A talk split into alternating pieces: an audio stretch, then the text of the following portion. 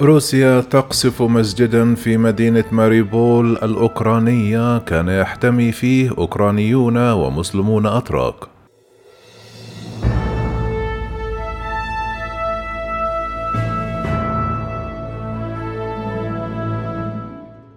تعرض مسجد لجأ إليه ثمانون مدنيا بينهم أتراك للقصف في ماريبول في جنوب شرقي أوكرانيا حيث يحاصر آلاف الأشخاص منذ أيام وذلك بحسب ما أكدته وزارة الخارجية الأوكرانية. قالت الوزارة في تغريدة على تويتر قصف الروس مسجد السلطان سليمان وزوجته روكسولانا في ماريبول وأضافت أن أكثر من ثمانون بينهم أطفال كانوا يحتمون هناك ومن بينهم مواطنون أتراك دون أن تحددوا متى وقع القصف.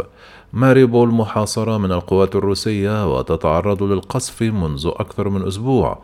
وقال مسؤول في منظمة أطباء بلا حدود الجمعة أن الوضع في المدينة الساحلية ميؤوس منه والمدنيون يحاولون الفرار وحيث يعانون من نقص في المياه والتدفئة فيما المواد الغذائية شارفت على النفاذ.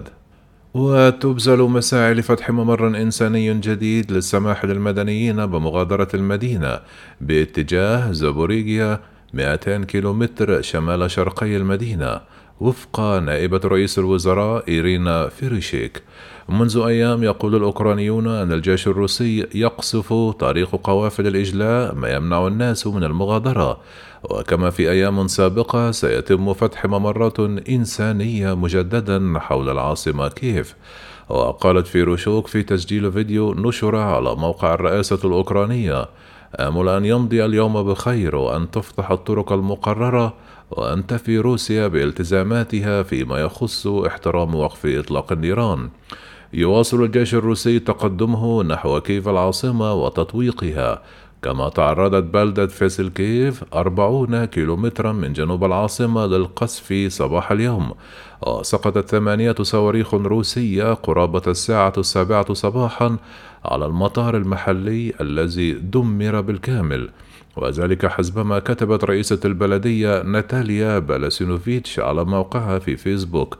كما أصيب مستودع زيت واشتعلت فيه النيران على حد ما أضافت. وفي السياق قالت وزارة الدفاع البريطانية اليوم السبت أن القتال مستمر في شمال غرب العاصمة الأوكرانية كييف وأن معظم القوات البرية الروسية باتت على بعد حوالي 25 كيلومترا من وسط المدينة.